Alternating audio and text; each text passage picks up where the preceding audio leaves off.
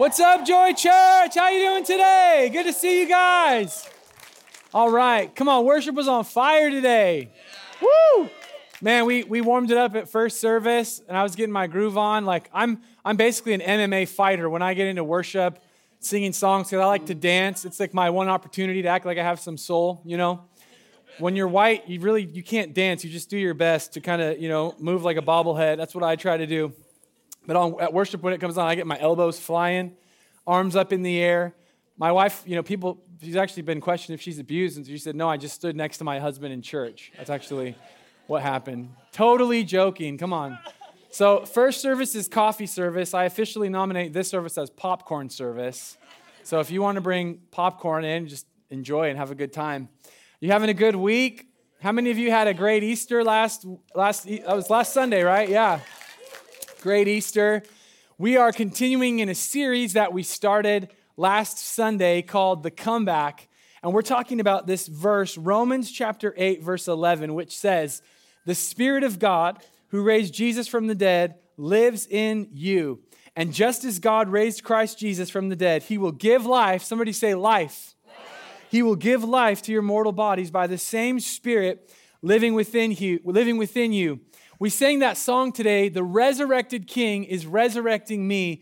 And that's an awesome, powerful declaration about what we believe as followers of Jesus that when we put our faith and our trust in Him, God doesn't give us second best. He literally gives us that same spirit that raised Jesus from the dead, lives inside of us. Isn't that awesome?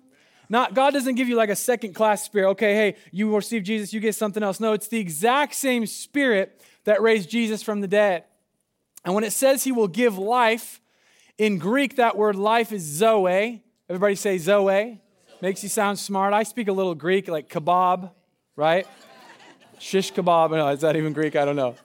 But zoe, which means a, a, reanimating, reactivating, resurrection kind of life. This is a, the kind of life that raises a dead thing. This isn't like I went on a run and now I'm a little bit healthier kind of life. This is the kind of life where it's like Frankenstein life you know what I'm saying? It's alive, right? God's Spirit comes inside of us and it raises a dead thing to life.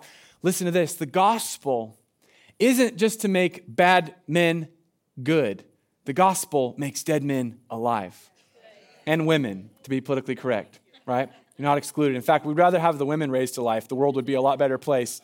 Can I get an amen, ladies?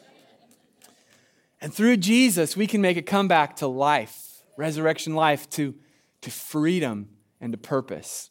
And this morning we're going to talk about freedom. We're going to talk about the reality that you were born for freedom.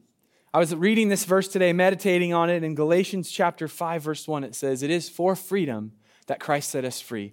Did you know that Jesus died so that you could be free? That Jesus died so that you could have the abundant kind of life and quality of life that, that He wants you to have, that He's not wanting to bring you into a religious system by which you wear now wear new looking kinds of chains. You know, maybe in, in sin you were wearing the chains of death and darkness and gloom and despair, but now as a follower of Jesus, you get to wear gold chains like a rapper. No. You know, you wear Christian chains. That's not what Jesus died for you to have. It is for freedom that Christ has set us free. He gave his life so that you could live free, free in your thoughts from anxiety and fear and worry. That you could live free in your actions from sin, from destructive kinds of behaviors. That you could live free in your relationships. That you could live free in your words. That you could be free in every kind of life, not slightly better incrementally, but Zoe life, resurrecting, reanimating, new kind of life. My son Jack is the perfect example of freedom and a boy that was born free.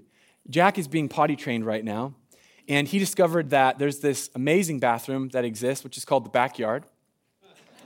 And we're trying to welcome him into freedom, but also provide some good restraint in his freedoms. And so we are trying to get across to him not to be crude, but that it's okay to pee against the fence, but you can't pee in the front yard right? So there's freedom, but it's, you know, there's a quality of freedom here. You can't go pee in the front yard. You can't drop your drawers in the front yard because that's weird. And then people will think we're more hippies than we already are. My wife and I, we, she, well, we didn't do it. She did it. Had a home birth, and so that's because we believe in witchcraft. You know, we're, we're hippies. We, we moved to Eugene, and, uh, and we just embrace this kind of lifestyle, but we have to keep it in the backyard. You know, you can only pee in the backyard. And then Jack decided he wanted to do number two, and he did that in the backyard. And we tried to explain to him that's too much freedom You're allowed to, you're allowed to go pee in the backyard, not the front yard, but you can't do number two in the backyard. So, anyways, my son was born free. He's, we're not having to really teach him to be free. He gets freedom, he doesn't get restraint yet. So, we're trying to bring some restraint. Can I get an amen, parents? You are free to be alive and awake and hungry uh, anytime before 9 p.m. After 9 p.m., you are not free. You are free to be in your bed asleep. So I can actually see your mother for once, you know, and she could see me. We don't want to see you people. You people go to bed, right? Be free to go to sleep at 9 p.m. God made us for freedom. You know, in, in God's garden, in the Garden of Eden, Adam and Eve, they walked and talked with God and they were free. There was no even shame to even wear clothes. They walked around naked, right? I can't say the word naked, it's too weird, so naked. I'm just going to say that. They, they, they had no shame. They had perfect relationship with one another. They had perfect relationship with God. They were totally free. We were made for freedom. But you know, we're most free and really only truly free when we are in harmony with our Creator. You see, this is the problem that came in because of sin is that we said, well, I know that I was born for freedom. I know that I was born to be free, but we began to pursue freedom from God, not necessarily freedom with God or freedom for God. Catch the difference here that when sin came in, it said, cast off all restraint, cast off all law, cast off all rules, cast off everything that would ever impinge upon any of my desires that I feel naturally or natively, because that means I'm not free. No, that's called anarchy, and it's not a good thing. In fact, when anarchy prevails, the freedoms of the majority are actually impinged upon. Did you know that in, a, in a, a kingdom where there is a good king, where there's a good ruler, the laws actually make all the citizens more free than they would be without any law at all? But sin says, no, you, you have freedom from God. In other words, get God out of your life, don't follow him, and you will be more free. And the reality is, no, you actually end up less free. And this morning, I want to talk about those things that, that make us less free. I want to talk about those things that tend to to get control over us and actually take us down a path that maybe we didn't intend to. Maybe there's something in your life today that you can think of, whether you are not a follower of Jesus or you are a follower of Jesus. Maybe there's something today that you can think of that has control over you. And that thing that you think about, it's probably bad, it's destructive, and it might even result in death death in relationships, death in your emotions, death in your even physical life. And we call that thing sin. The Bible talks about sin. It's this word hamartia, which means to miss the mark. You know, sin isn't always, oh, I went and I murdered someone. Please don't do that, just in case anyone gets the wrong idea. No, but sin oftentimes is even just not doing what we should do. Sin is uh, to miss the mark in any way. How, how many of you have ever missed the mark with life? I have. I call it Monday right? Just about every single Monday, wake up, oh my God, what is happening to me? You know, I'm missing the mark. And that's what sin is. And that thing, oftentimes we engage in it and we think we're in control, but we find out that we're not. Now, Jesus said something very interesting in John chapter 8, verse 34. He said, I tell you the truth, everyone who sins, everyone who misses the mark, is a slave of sin. You see, there's this deceptive nature to sin that says, you can get in and you can get out. There's this deceptive nature that says you can, you can dabble and then you can be free. And actually, you're free to do that and it won't, it won't stick with you. And I'm here to tell you today, my friends, that's not true at all. That Jesus, who's a pretty smart guy, said, anyone who sins, not just, not just anyone, everyone who sins is a slave of sin. You see, sin gives you a lie. It says, well, when you engage in this behavior or you give into your selfishness or your pride or lust or greed or whatever it may be that you feel this desire to do, what happens is you might think you can get in and get out, but you can't. It's going to put shackles on you. You're going to, you're going to bring it home with you. Guys, let me just get into your wheelhouse right now. What you do in private with a computer screen doesn't remain in private, it comes into your soul. And you carry it with you into your relationship with your wife. You carry it with you into your future relationship. You can't, there is no such thing as this public and private divide. You are one person. What you do in your body, what you do, what you view, what you see, it goes into your soul. It becomes part of your story, it becomes part of you. Jesus said, Everyone who sins is a slave to sin. We live in this illusion of control in life, don't we? We think, we think we're in control. No, I can get in, I can get out. It's, it's not true. Last summer or the summer before, I had an opportunity to go on an inner tube and get towed behind a boat. I got a picture uh, up here for you guys. Woo, look at those legs. My goodness. So uh, I, don't, I don't know if you can see here, but this is me, that handsome man on the left hand side. The more handsome man on the right is my brother Gino. He's such a stud. And the most handsome is my son Jack, right in the middle, who is just an amazing dude. I love my son, right? I put my hand on his chest and say, You're my son, right? He's so proud of my son. And so we were going on the inner tube here, and this is my grandpa Walt, uh, his boat, and he's going to be here today at second service, which is awesome. So he gets to see this. But have you ever gone on one of these things before?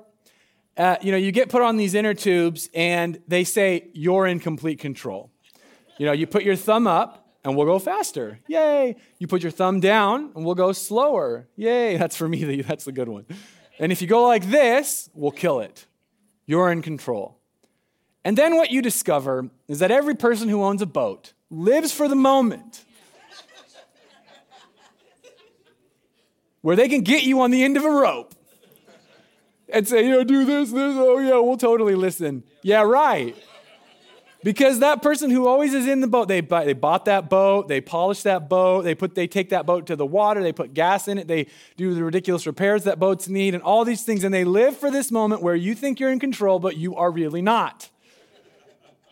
And so you go like this, and they're like, you know, sure, they like that one. And then you go like this, and they, oh, it's funny how their eyes don't work. You know, I'm going like this, you know. They think that means like in the gladiatorial arena, they, they want you to you now put him to death, you know. And you go kill it, and they said, kill you? No, kill the boat, right? And you're, and this is what this is our before picture. Here's our after picture of this inner tube experience. this is how it works with sin. We think we're in control. I'm going to go on a ride on the boat. It's fun. I didn't even think I'd hit that note. no, it's not fun. You get, a, you get on and you say, okay, slow down. Mm, kick the throttle up. Kill it. Kill you. Okay. You see, the devil has clearly defined his three step strategy for your life. Jesus tells us the enemy wants to steal from you, to kill you, to destroy you. The devil's a liar. He comes in a lot of different forms. And he says, Look, you can miss the mark and it's not going to make any difference. You can get in, you can get out. No, it's an illusion. You're not in control. It's in control of you. It's in control of you.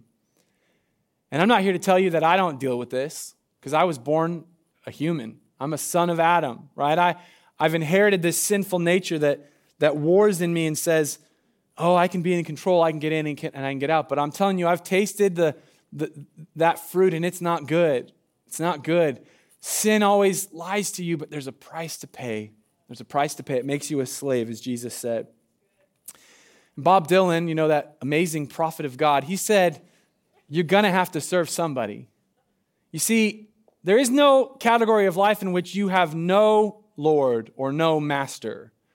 You will either bow your knee to the one who loves you, who formed you for purpose and made you for freedom, or you will bow your knee to an arch tyrant of sin and selfishness and pride, and you'll bow your knee to Satan, and ultimately you will go into his destructive judgment at the end of life. But you can bow your knee to the King of Kings, to Jesus. You will have an overlord. You will serve someone, it's a, but we get a choice. That's the beauty of what Jesus gave us that though we were slaves to sin, caught up in the kingdom of darkness, unable to change, unable to break free, unable to be uh, joyful and peaceful and happy and enjoy our life that God made us to live, and unable to discover purpose, Jesus came and gave his life and said, Look, I've taken the keys of death and hell and the grave, and I've made a way for you to be free. And we have a choice. You will serve someone. Who will that person, who will it be? There's this big misconception about God big wrong idea about Jesus that if I give my life to him and I become a Christian, that I'll be less free. But that's so not true. God's rules, when he is the king of the kingdom, it's a peaceful kingdom. It's a joyful kingdom. It's a good kingdom. It's a kingdom where little kids can walk on the street at night and not worry about predators. It's a, it's a kingdom where men uh, use their God given strength to protect and honor and raise up women. Come on. It's a place where God's kingdom is. It's a place of safety, it's a place of freedom, it's a place of prosperity, it's a place of beauty. Come on. Where God is king, where Jesus is on the throne. But when he's not on the throne, it's anarchy. And so we're pursuing freedom from God and we end up more slaves than we ever were before. And we think, well, you know, if I'm going to come to Jesus, that means I got to clean my life up and, and get good. But I'm here to tell you the beautiful thing about the gospel is that's not what it is about at all. The gospel is this incredible gift, this incredible offer that you can come and give your life to Jesus and, and trust in him and he's gonna he's gonna change you even from the inside out so that even your desires are different so that you can come into this kingdom god's kingdom and experience freedom and life and purpose i want to tell you two things today about how can we make a comeback to freedom how can we do this and the first thing i want to say is that you cannot do it by trying harder you simply cannot do it by trying harder You getting it? Romans chapter 7, Paul says, I love this passage of scripture because he writes so masterfully about this struggle that we feel in, inside of ourselves. He said, I have discovered this principle of life that when I want to do what is right, I inevitably do what is wrong. Anybody ever feel this way? I love God's law with all my heart, but there's another power within me that is at war with my mind. This power makes me a slave to the sin that is still within me. Oh, what a miserable person I am. This was Evie this week. She was a miserable person. we, we watched a movie called Lion. It's a great movie. Have you seen that movie? Highly recommend it. And these kids are in India, and these orphan children are lost on the streets. And I told my, my kids, I said, You see, you have a great life. yes, I am that dad. I will use any means necessary. Those kids, we could send you to India, and then you'd know what it was like to live a hard life. Because Evie will say, "This is the worst day ever." I'm like, "Oh my gosh, you have an amazing life. You have the world's most handsome father and the world's the world's most beautiful mother, who are just filled with grace and truth always. You know, we just float through life, just full of God's Spirit, and never yell at our kids. Okay, forgive me, Jesus, for lying." Oh, what a miserable person I am, Paul says. I'm miserable. Who will free me from this life that is dominated by sin and death? Thank God. The answer is in Jesus Christ, our Lord, not by trying harder. The answer is that you need a new heart. The answer is that you need to understand and grasp the gospel of Jesus. That new root equals new fruit.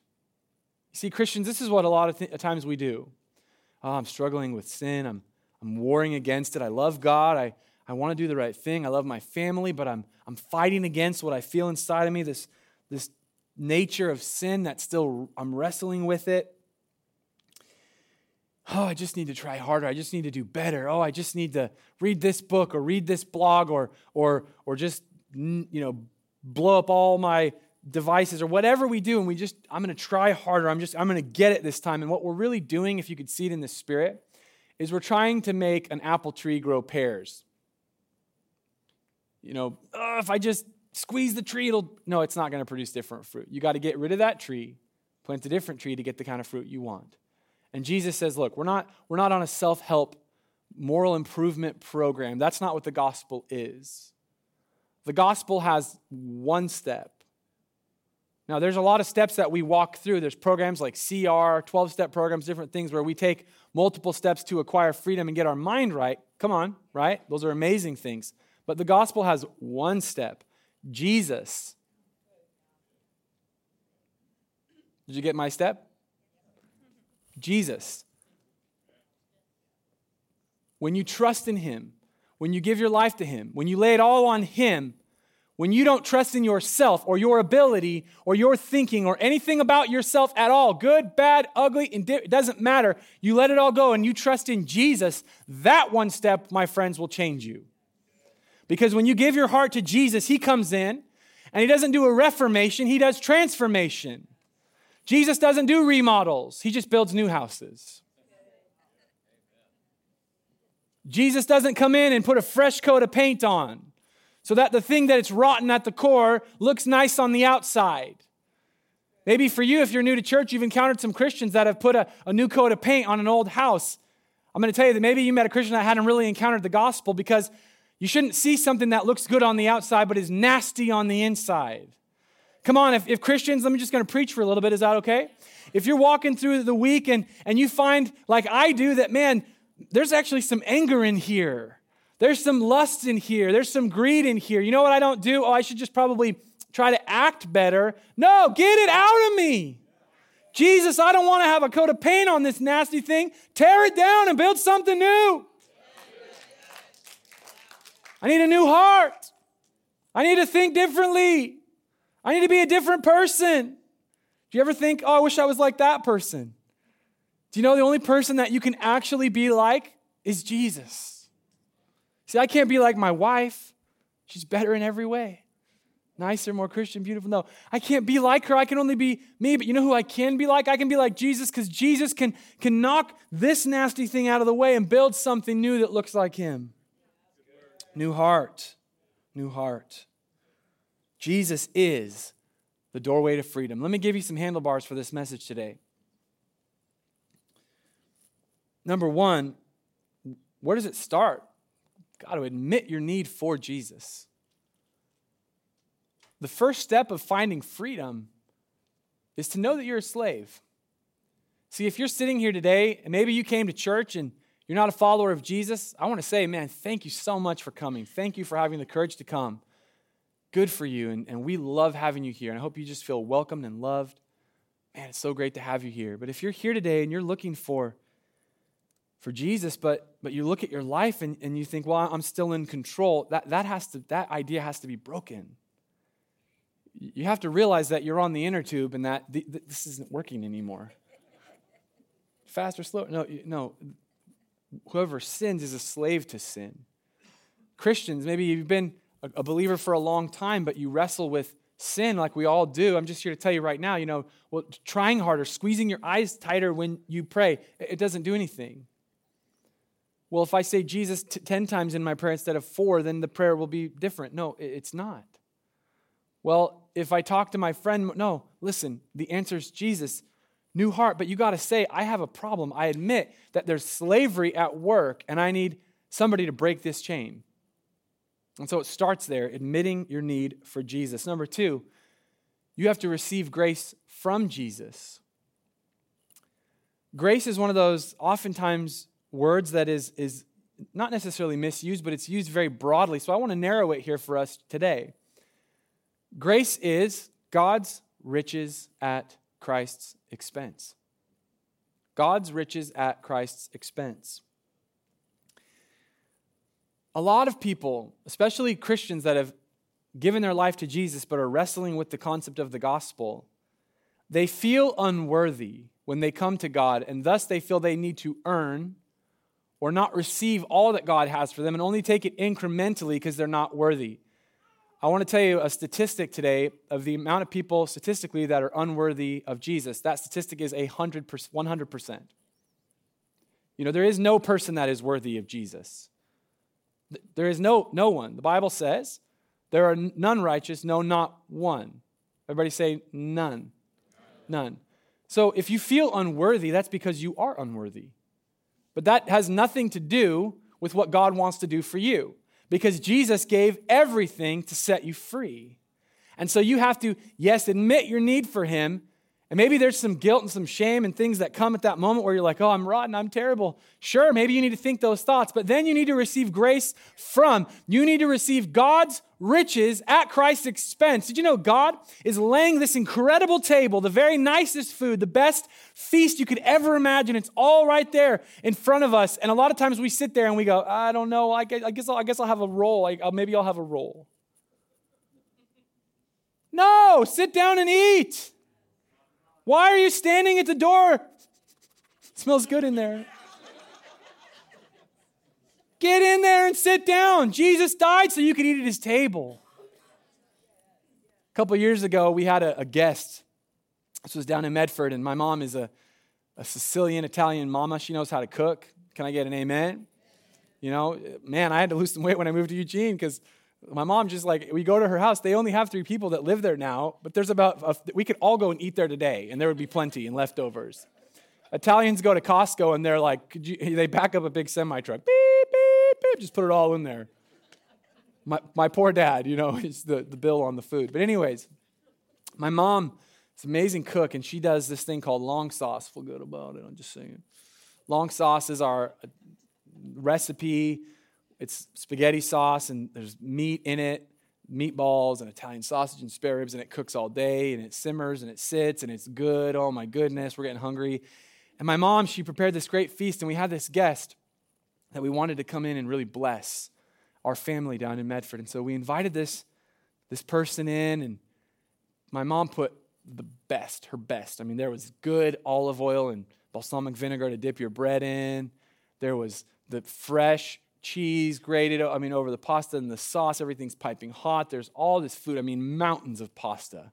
Just mountains and just absolutely delicious, incredible. It's, it's the kind of food that you just, you take a bite and you just go, oh, you just groan. It's almost like working out to eat that food because you feel like, well, I really did something there. Yeah, you gained nine pounds. Um, an amazing feast. And this person, they kind of like poked at it, and all of us are just like, you know, going to town. And this person kind of poked at it and it had some, you know, ate some and, oh, thank you. And it was kind of like that, like, thanks, thanks. Didn't enjoy, I mean, just said, well, what do you like to eat? To eat? Oh, I really like, you know, chain restaurants like Red Robin, and Applebee's. And I'm like, give me a, are you serious? Must be a British person, right? Just so so chained up in their cuisine, you know. But uh, God is an Italian. I'm just telling you that right now. And uh, and this person, you know, it was just it hurt my spirit because this was the best on the table, and this person just didn't enjoy it. And that is what we do with the riches of God provided to us at the highest cost when we refuse to receive the grace of Jesus. You don't bless God when you don't eat the feast that's been prepared for you. You do not bless God. You do not get free. You're not more righteous because you refuse to eat. You're less so. Less so. Receive grace, God's riches at Christ's expense from Jesus. Number three, put your trust in Jesus. We admit our need for Jesus, we receive grace from Jesus, and we put our trust in Jesus. The one step of the gospel Jesus. It starts and it ends and it depends upon Jesus. That's it. That's all. Anybody that comes and says, well, it's Jesus plus, is you need to immediately say, stop. Math is demonic. We don't add plus signs and, you know, no, it's just Jesus. It's just Jesus. Well, it's Jesus plus eating right. No, it's not. It's just Jesus. Well, it's Jesus plus reading this book and no, it's Jesus plus going to church every no, it's just Jesus. That is the gospel. We put our faith in just Jesus. Anything else is getting in the way of what actually works. Well, I have this this thing here and we do this and this. No, no. It's just Jesus. That's the starting point, the foundation. Every good thing comes from that reality. Jesus is the doorway, and there's not any other doorways into his kingdom. When you come into total freedom, total freedom in God's kingdom, only you only enter into that through the gateway of Jesus. He's the only gate, the only door, the only way. He told his disciples, I am the way, the truth, the life. He did not say, I am a way, a truth, a life. He said, I am the way, the truth, the life. Put your trust in Jesus. All of it. It's like jumping out of an airplane and just believing in that parachute. That's what salvation is, what the gospel is, is to say, I'm jumping out of this airplane and all I believe in is Jesus. On Him alone, because in that place is where true resurrection life enters in. In that moment, when we put our trust completely in Jesus and nothing else, is when God comes in and does what only God can do what Dr. Phil cannot do, what Oprah cannot do, what you cannot do, what your family cannot do, only what God can do when we trust in Jesus and just Jesus. Paul tells us in Romans chapter 8, verse 1 and 2. So now, there is no condemnation for those who belong to Christ Jesus. And because you belong to him, the power of the life giving Spirit has freed you. Take the shackles off my feet so I can dance. Just want to praise him. Come on, somebody. Just want to praise him. You want to feel freedom? When God Himself comes and breaks chains off of you, something changes. The power of the life giving Spirit, the same Spirit that raised Christ from the dead, the Zoe life, the resurrection life that only can come from God, rushes into your circumstance, and every chain is broken, and every addiction is broken, and broken marriages are brought together. I mean, God does amazing stuff when He comes in to set you free. It is for freedom that Christ has set us free, and He wants you to be free from anything that's holding you bound. Not so you can be a religious person, so you can know Jesus, and everything that you do in His kingdom comes from that relationship, and you are completely and totally free. Come on, somebody, don't leave this place without hearing the gospel and getting free today. Because you belong to Him, the power of the life giving Spirit has freed you from the power of sin that leads to death. The same Spirit that raised Jesus from the dead dwells in you.